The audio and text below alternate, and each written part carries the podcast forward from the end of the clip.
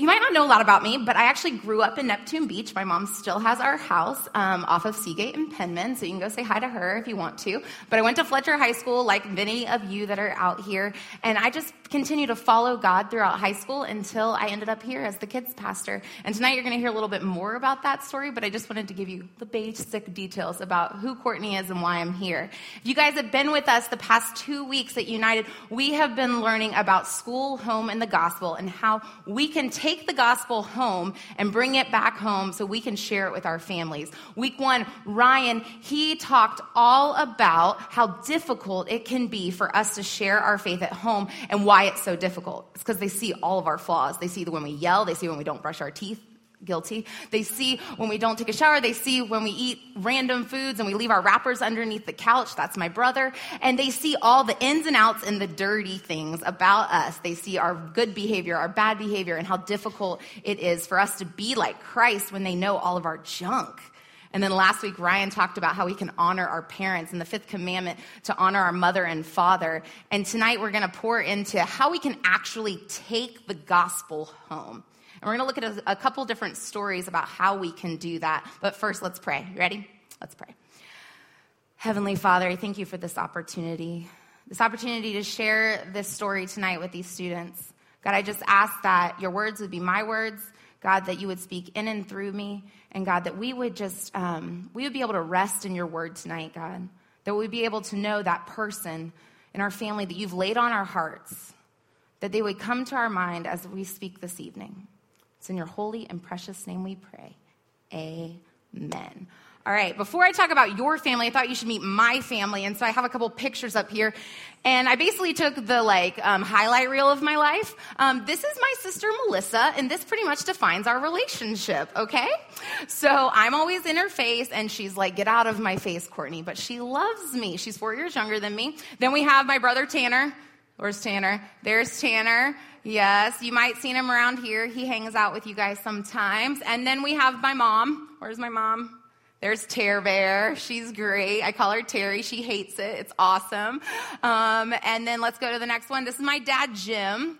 James, if you will. And this is us at the Ed Sheeran concert. He got major dad points by taking me to see Ed Sheeran. Love that. Okay, and then pause. Don't show any other pictures. My family is like probably a lot of your families. My family used to be together and now they're not. I have two families now. Um, I like to call them our bonus family. My bonus mom calls us her bonus children. Therefore, she's my bonus mom. And so I'm going to introduce you to Lori. Where's Lori? Hello, here's Lori and my dad. Lori and my dad got married about two and a half years ago, and there was a long, rocky road to get there in my life, and I'm going to tell you a little bit about that tonight. And then along came with Lori two more brothers. Yay, me! So this is Michael and this is Jack, and they're my bonus bros. And don't we look awesome? Come on, y'all. Wedding pictures are the bomb. They're the best. So basically, chose the whole highlight reel. Some of those were from Instagram. You can go scroll later. But that's my family, and my family is not the family I thought I would have have, right? So, like, I look at my family, like Melissa and Tanner, I'm like, oh yeah, they're my siblings, awesome. And then all of a sudden, oh look, there's a Lori and a Jack and a Michael. Where did they come from? Wasn't planning on that. And I still had to figure out how to be Jesus to my entire family. Now, I started telling my sister that I was talking about how to take the gospel home. And she basically, I said, Melissa, how did I do it that? And she goes, You were terrible at it. You were awful at it. And I was like, Awesome. This is going to be really fun. Awesome. But really, it humbled me when I started thinking about how to take the gospel home as a student. When I was in y'all's shoes, Guys, I was always in the church. I was just always here doing anything. I hung out at the pastor's house because his daughter was my best friend. I was trying to get all the Christian points in the room, right? They needed somebody to come paint a wall. Okay, I'll do that. Hey, we need you to come cut this out. Okay, I got that. We need you to organize that. Okay, I got this. I would spend so much time at the church and tried to ignore my family as best I could which is completely the opposite of what we're talking about tonight. I did everything to get away from them when I really should have been pouring into them. You see, my mom and my dad, they grew up taking us to church. As I grew up, they would take us to church. So I always assumed, okay, my dad believes in God, my mom believes in God. My mom would teach VBS, so that meant she extra believed in God, right? And she would, she would take us to church each and every Sunday. But then when I was 18, my parents got divorced. It was something I did not see coming, You see, my dad was overseas in Iraq, and I figured, ah, they're fine. They'll get back together. And I'm off at college, and I'm like, yeah, I'm at college. I really didn't act like that in college. I was like, yeah, I'm at college, cool. But then my parents told me on my first break home that they were getting divorced, and my world was rocked. From the girl who ignored her family, I was extra mad at my family, all right? So I went from being like, uh, I just don't like them, I don't want to be around them, to, uh, I hate them, right? Why would they do this to me? Of all things, why would they do this to me? And I made it all me centric. It was all about me all the time. And it took a long time to get to the point where I could show you this picture of Lori and my dad and like tell, call her my bonus mom and be happy about it. Like I truly have joy about it because of some things that God revealed to me. You see, when I started learning about God's word and I started realizing God's call on my life to be an, a minister, a pastor of the gospel, to share the gospel with you guys, there was a scripture that the Lord revealed to me that I that just rocked my world. It's in 1 Timothy 3 5, and it said, If anyone does not know how to manage his own family, how can he take care of God's church? And that sucker rocked my world. I realized that I was really, really good at taking care of the church, but I was really bad at taking care of my family. And so God began to change and shift some stuff in me from being the person who would just shut down and get defensive every time my siblings would try to ask me a question. I began to have to think about, okay, I actually like have to be open to talking to them. Like I need to like spend time with them. And that was difficult for me. It was really hard for me because I always wanted to do the things of God instead of being with the people of God. And so Jesus, Jesus had to show me a lot. He had to show me a lot of my failures, and through the Holy Spirit, revealed to me that things needed to change in my life. One of those things was realizing that not every person in my family actually loved Jesus. I wonder how many of you guys out here tonight can relate to that. Is there somebody in your immediate family, or maybe your extended family, your cousins, your aunts, your uncles, that you can think about right now and you know they don't know who Jesus is? They maybe have heard of Jesus, maybe God, maybe heard of church because your grandma made them go one time, but you know they don't have an active relationship with Jesus. And I began to do the roll call in my head. Okay, Melissa, does Melissa believe in Jesus? Well, I had gone on mission trips with my sister. I had seen her live her faith out. Yes, I knew Melissa believed in Jesus. Tanner, I got to baptize Tanner when he decided that he was going to follow Jesus and proclaim it with his whole life. My mom, after really sorting through some stuff, because my mom, she's, she loves to talk and it's great, I realized, yeah, my mom gives her whole life to follow Jesus. Then my dad, I got to my dad, and I realized, okay, I know my dad used to go to church with us, but does, does dad believe in Jesus? Ooh, I don't know about this. And this all started happening around the time my parents were getting divorced, all right? So I was angry at my dad. I'm like, I don't want to know whether he believes or not in Jesus. I don't like him anymore. And I would just go on with my life. And so over time, throughout college, over about five to six years, God just started saying, You need to ask your dad. You need to ask your dad. Who's that person you're thinking about in your head? Got him? Who's that person that you need to ask about Jesus? Well, mine was my dad. And my dad and I had to work on building our relationship before I could even have that conversation. I realize that each one of us comes from a different home life, right? Some of you guys have a really tight knit family, right? You can talk about anything with your family. Your parents and your mom and your dad, they're always in your room at night tucking you into bed, which is a little bit weird, 11th grade boy, but it's okay. But some of you guys, your family, you can't even remember the last time y'all ate dinner together, right? Every one of our families looks different. But it's up to us to determine who is that person? What is my role in my family and the way I share the gospel? Many of us, many of us probably don't dance through the house, right? Singing, I love Jesus, I go to church, I go to United, I love God. Woo! You should too, right? None of y'all do that, right? Most i do but actually i don't do that. I don't do that either. We don't do that. And so it's up to the way that we live our actual lives for us to tell people the good news of jesus. And it's going to look different and we're going to walk through some of those things tonight now you're maybe wondering, all right, Courtney, cool. You're telling me I need to do this. You're just a person who loves God and is on stage telling us about the Bible. But it's actually the Bible that tells us what to do. In Acts 1 8, Jesus um, goes and says that you're going to go and make disciples of all nations, right? Or excuse me, that's in Matthew 28. And then in Acts 1 8, they say you're going to make disciples in Jerusalem, in the city. You're going to make disciples in Judea, in Samaria, and to the ends of the earth. So that's like, let's think, Jax Beach, all right? That's our Jerusalem. Then Then we're going to think like Florida. That's our Judea. Then we're going to think like United States. That's Samaria. And then the ends of the earth. Okay, big, awesome earth. But where does he start? He starts in our city. Better yet, he starts that pinpoint in our homes, in our homes, where we came from. I want to tell you two stories tonight, okay? First story is about Jesus, second story is about Jesus. That's roll. All right. so in the book of Luke, there is a, a, passage of scripture in verse 41, and it talks about um, something that happened with Jesus and his parents. Now, in the Bible, we don't get a lot about Jesus from the time that he was a little baby born in a manger, right, in Bethlehem, all the way till he starts doing awesome miracles. But we do get this. We get a little bit of this, and I wanted to read it to you tonight. Here we go. Luke 2, verse 41. Every year, Jesus' parents went to Jerusalem for the festival of Passover. When he was 12 years old, they went up to the festival according to the custom. After the festival was over, while his parents were returning home, the boy Jesus stayed behind in Jerusalem, but they were unaware of it. Thinking he was in their company, they traveled on for a day, and then they began looking for him among their relatives and friends. When they did not find him, they went back to Jerusalem to look for him. After three days, Jesus' parents found him in the temple courts, sitting among the teachers, listening to them and asking them questions. Everyone who heard Jesus was amazed at his understanding and his answers.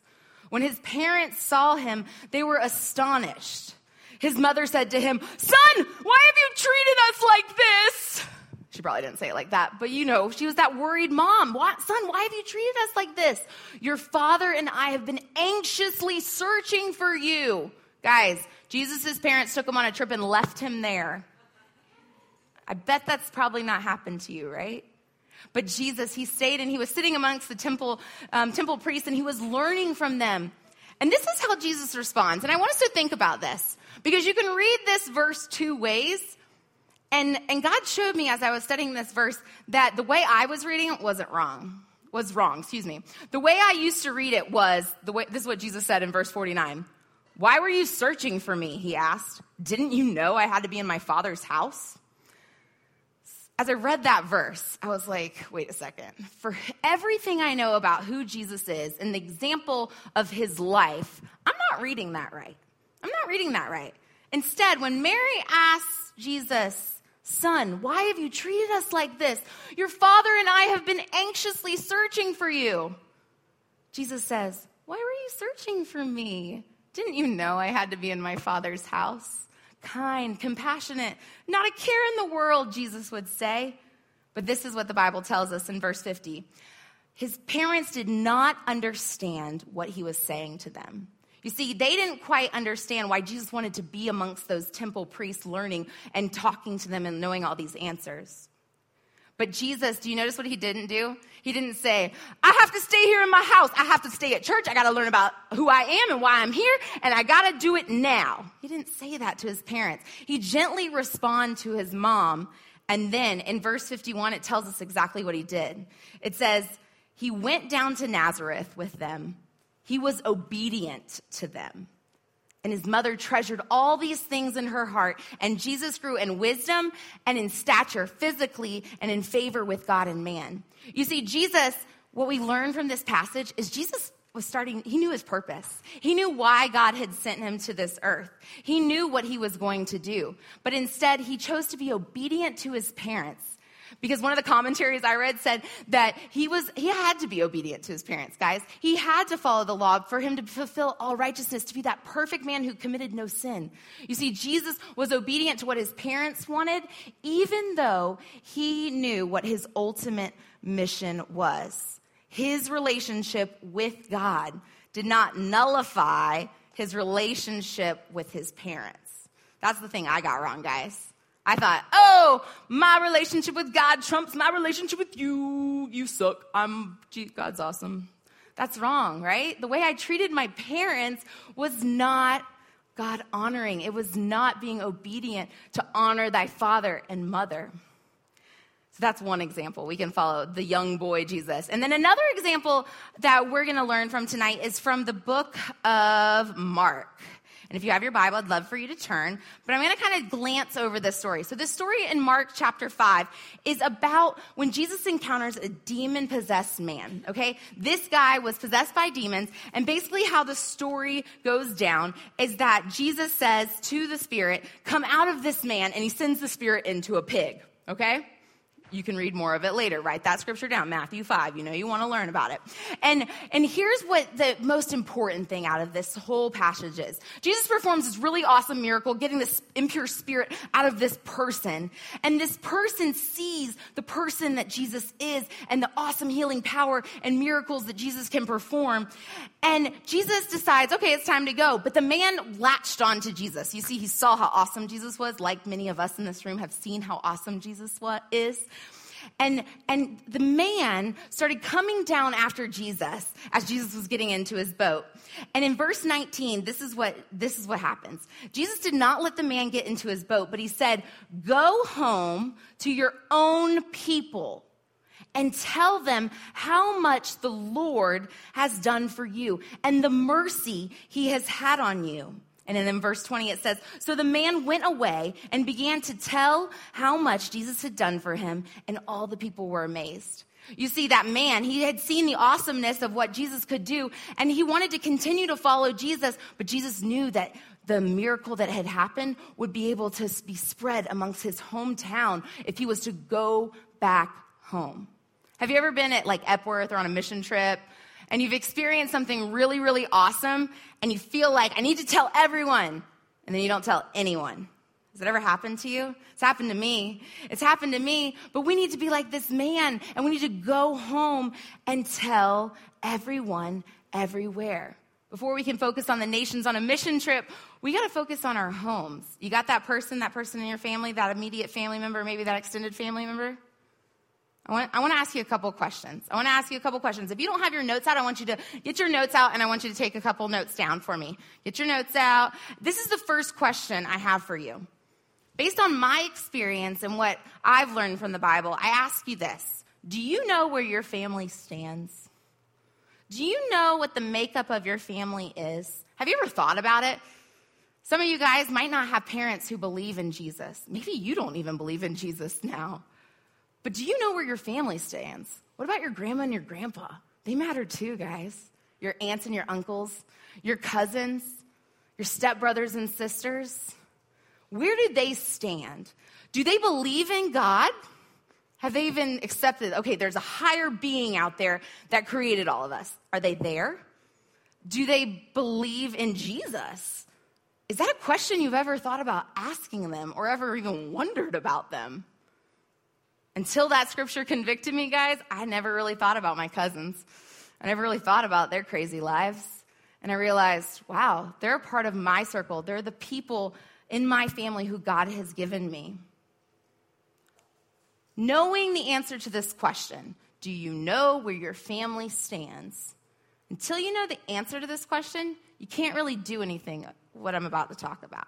Because until you know where your family stands, you're not able to put the gospel into action because you're not sure how you're supposed to live it out. You see, some people are going to respond to the good news of Jesus differently than others. And you have to know about where your family's at before you can proceed. The next question I was going to ask you guys is what is keeping you? Say you know where your family's at. You know your mom believes in Jesus, your dad doesn't, and that's always been this big tension in your house. What is keeping you from living the gospel out at home? And I don't mean the fake thing, okay? Not the fake thing, the fake like fear, not, excuse me, not the fake fear, like the fake like your siblings are rude. Well, she's just rude to me and mean to me all the time and always makes fun of me. Of course, I'm not going to share the gospel with her. Who cares? Her eternity's at stake, guys. Not the fake thing like, oh, my parents are divorced, woe is me. I've been there too. Their eternity's still at stake. Not the, oh, I'm too busy. I'm playing all these sports. I'm in ACE program. I just can't share the gospel in my spare time. Not that fake thing. No, no, no, no. Not the, I'm too grumpy. I'm too tired. I'm too pissed off. Everyone in the world makes me angry. Not that fake thing. I mean, the real thing. What keeps you from sharing the gospel at home? Are you scared you might not have all the answers? There's a fear inside of you? Are you worried that they might not listen to you? They might criticize you? Are you guilty that maybe you didn't talk to them sooner? That was me for a long time. When I realized I hadn't talked to my dad about his relationship with Jesus, I waited about a year and a half before I even started thinking about asking him because I was so guilty of what I hadn't done that I was frozen from moving forward. Or maybe, maybe you doubt, maybe you doubt that they might never give their life to Christ. That you know your parents don't believe in Jesus, neither do your siblings, and you show up here each and every Sunday and you know that Jesus is your Lord and Savior, and you know, you just, you've, you've given up all hope. My parents, they're never gonna know Jesus. What's keeping you from living the gospel out? What's the real thing? Not the fake thing. What's the real thing? And then this is the last question I have for you. Put it up there. Do you trust Jesus in a way that will transform how you love your family? You see, you can love your family on a surface level, but until you actually trust Jesus as your Lord and Savior, it's not going to change how you treat your family. That's what I learned. I realized that I knew who Jesus was, but I wasn't trusting Jesus with my, each one of my family members. The way you trust Jesus will transform your family. So I ask you, think about it, write it down. Do you trust Jesus in a way that will transform how you love your family? You see, all the money in the world isn't going to change um, the eternity of your family. Only our personal belief and trust in Jesus and our example of living it out is going to change anything in their life. It's not, they, they still have to make that decision on their own, but you're going to be able to show your family members Jesus. And this is how we're going to do it. This is how we are going to do it tonight. First, we got to aim our actions. Now, I'm not saying you got to hit the target, you just need to aim your actions. You see, the way we treat our family will show them whether or not, show them the gospel, right? Okay, so the way we aim our actions. So let's give me, let's have an example here. Do you treat them like they're the scum of the earth, or do you treat them like God made them and they are his children? Whether they believe in Jesus or not, how do you treat your mom or your dad, your brother or your sister, your grandmother, your grandfather, your aunt or your uncle? How do you treat them? Do you I don't know, whenever they take something like a piece of clothing. This is a big one in my house, right? Do they, if they take your favorite shirt, are you quick to just be like, that's my shirt, take it off right now, and you start trying to take it off of them? Or do you say, oh, that looks really good on you, and just let it fly? How do you treat your family, your actions. When your mom or dad asks you to take out the trash. Now, I hated taking out the trash because our trash cans always smelled, and I always found a reason not to take out the trash. But are your actions going to be Christ honoring by actually doing it when they ask? to Say, hey, can you take out the trash without a complaint, not a word? You just get up from whatever you're doing, you grab the bag, and you take it out, and then you go back to whatever you're doing.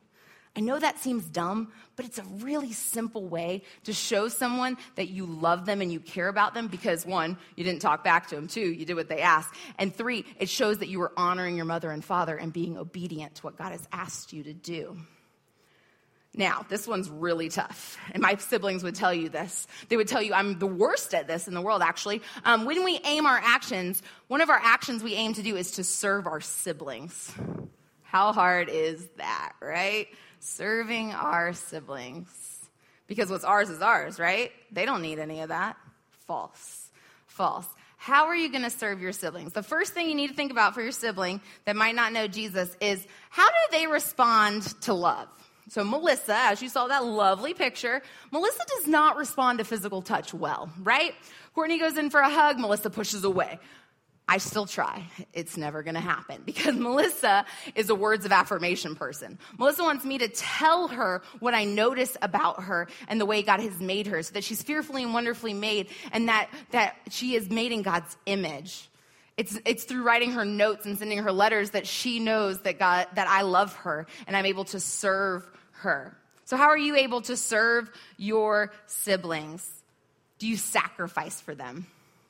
So, you know your sibling has a big te- end of course exam coming up, all right? Y'all pretty much all done with those, right? Yeah, kind of? No, you're in the middle? Okay, so this is a good example. So, say you have an end of course exam coming and you know your siblings is on Friday and yours isn't until Tuesday and you're not going to study for yours. Well, are you going to have a chance where you know your sibling has to do some sort of chore or something around the house, and perhaps you sacrifice your own free time and you do that thing for your sibling to serve them and show them how much you love them, which in turn shows them how much Jesus loves them. What are you going to do? Are you going to serve your siblings? I want you to aim your actions this week. That's what we really want to focus on. Then our next one we want to do is we want to watch our words. Just like Jesus, the way that he responded to his parents and the way he responded to being his frantic parents, like his mom, like, why would you do that to us? Like, come on, let's be honest. Our sarcastic selves back at them and be like, because I wanted to, like, whatever, I want to yell at you. That's not the heart of Jesus, guys. That's not, that's not who he is and what he wants to be, what he wants us to be. We need to watch our words. You see, in James, it talks all about how we should be slow. Uh, I got to read it because I always say it wrong. I stink. Okay. Take note of this. Everyone should be quick to listen, slow to speak, and slow to become angry. When's the last time that you stopped and you listened to someone instead of starting speaking with your words? The last way I want us to think about how we can actually share the gospel at home is by sharing your story. And I don't mean go home and be like, when I was five, I gave my life to Jesus, and my life has changed since then because of this, this, and this. Now, if you have the dialogue with your parents to be able to do that, go for it. But what I mean is, I mean not shutting our, our parents down by being the conversation starter. My biggest thing my parents would tell you was when they would pick me up from, what was it called then? 247. All right, when they would pick me up from Sunday nights, I would get in the car and my mom would say, What did you learn tonight? And I'd be like, Mom, why are you asking me that? Don't you know I learned about Jesus? True story, guys. True story. And every week, my mom would call me, call me a holy roller and the church girl because she would say, Well, what did the church girl learn this week? And she knew she wasn't going to get a kind, loving, God honoring response out of me. And so I want you to be the opposite of how I was. And I want you to aim to start a conversation and share your story. The story of what happened here tonight. One simple thing that happened here tonight. You be the person that starts that with your family because it'll help you to share that story with them. The way we talk about God is also how we share our story. You see, it's really easy to just flounce around the lines of what God is doing and what just happens, right? Unless we're aware of how the Holy Spirit is moving throughout each and every space, each and every day, we may not always connect it back to what God is doing. So maybe that hard work you put in for studying for a test, instead of claiming all the glory for how well, how much you studied and all the flashcards that you made, maybe you say, maybe through that work that I did, that God honored that, and through that, I was able to succeed. And to share that with your parents rather than just taking all the glory for yourself. Sharing our story is a hard thing to do because some, it, it makes you vulnerable. It makes you vulnerable to those emotions that you really don't want to share. Because let's be real, it's really hard to share our true feelings with our parents. It's easy to share them with our friends, but when it comes to our parents, there's something that shuts us down and doesn't let us share those vulnerable thoughts and feelings. Why do these things matter? Why do they matter? Because it's the eternity of that person in your brain that's at stake. Will they spend eternity in heaven with Jesus? Or to be blatantly honest, are they going to be in hell? Where is that person in your mind going to be? And how are you going to change your the way you act to reflect the gospel of Jesus to your family? Tonight, we're going to hear a story um, of two people, of one person you know, one person you might not know. Um, their names are Maddie and Kelsey. And you see, Maddie grew up in our student ministry, and she, um, she her family weren't, wasn't believers, guys. And Maddie made it her mission. She made it her mission, and I want you to hear what happens next. Check out this story.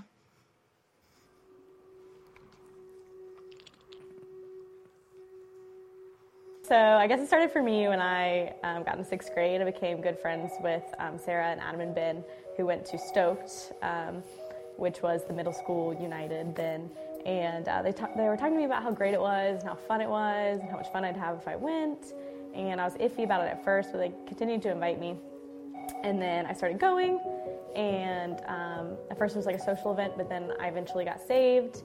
And then from the point where I got saved at camp, um, between sixth and seventh grade, um, I decided that it was going to be my mission to like, pray for my family and bring my family to church. And so, especially Kelsey, because she's like my only sister. So I really wanted to like invest in her life and invest in my home life um, and show them like what God's love is all about. So yeah, so then I guess I really prayed for them for I think it was like 10 years because um, I'm like 21 so I think it was like 10 years of prayer for my family. So um, I've been praying for them for a long time, and it like got to the point recently where I was just like, well, it's never gonna happen. I might as well like give up on prayer for them. But um, we actually had the series Everybody Has One, and that's where I um, decided that I was going to. Um, Jerry told us to write down the name of somebody that we really wanted to pray for and really wanted to come to church, and our one person that that uh, we wanted to bring. So I wrote Kelsey's name and I put it on the stage and I sat there for a good minute and I, I just prayed over her and I prayed over her name and I prayed that she'd come to church. And then I guess the, pick, the story picks up in her life after that. so. I had no idea that she did that. She didn't tell me or, you know, no one told me that they were praying for me or, you know, any of that. So about a week later, I guess I started you know, thinking about it more and I actually like picked up a Bible and started like reading it for the first time. And I realized that it really like applied to life in general, like every aspect of life. And I was like, wow, this is like the handbook to life. Like I was always like I was always searching, I guess. I guess I had a void kind of. Um, and actually the first time I went to um, church with her on Sunday, or, uh, it was yeah. uh, the Impossible Project and oh, yeah. the beginning of it. And Pastor Jerry was talking about, you know, having a void in your heart that only God can fill. And I think that's what it was for me because I was always searching for that. I struggled with anxiety and depression a lot growing up, and um, I would find I would seek help in like self-help books and like trying to help other people when I couldn't even help myself, and you know, looking to fill that void in all the wrong places. I found myself in unhealthy relationships, um, things that just brought me down further, honestly. and um, when Pastor Jerry said that at church, it really, you know, resonated with me, and I realized that God was what needed to fill that void. Definitely never give up yeah. on your loved ones. Um, I myself never thought I would, you know, be the one to go to church every week. Um, yeah. And and I never thought she'd be there with me, honestly. but like, just that like, I almost gave up, and then I was like, no, this is it, like the series. So don't give up on your family. I mean, they will come around. Uh, even if it takes ten years. yeah, even if it takes ten years, they'll come around. Don't give up.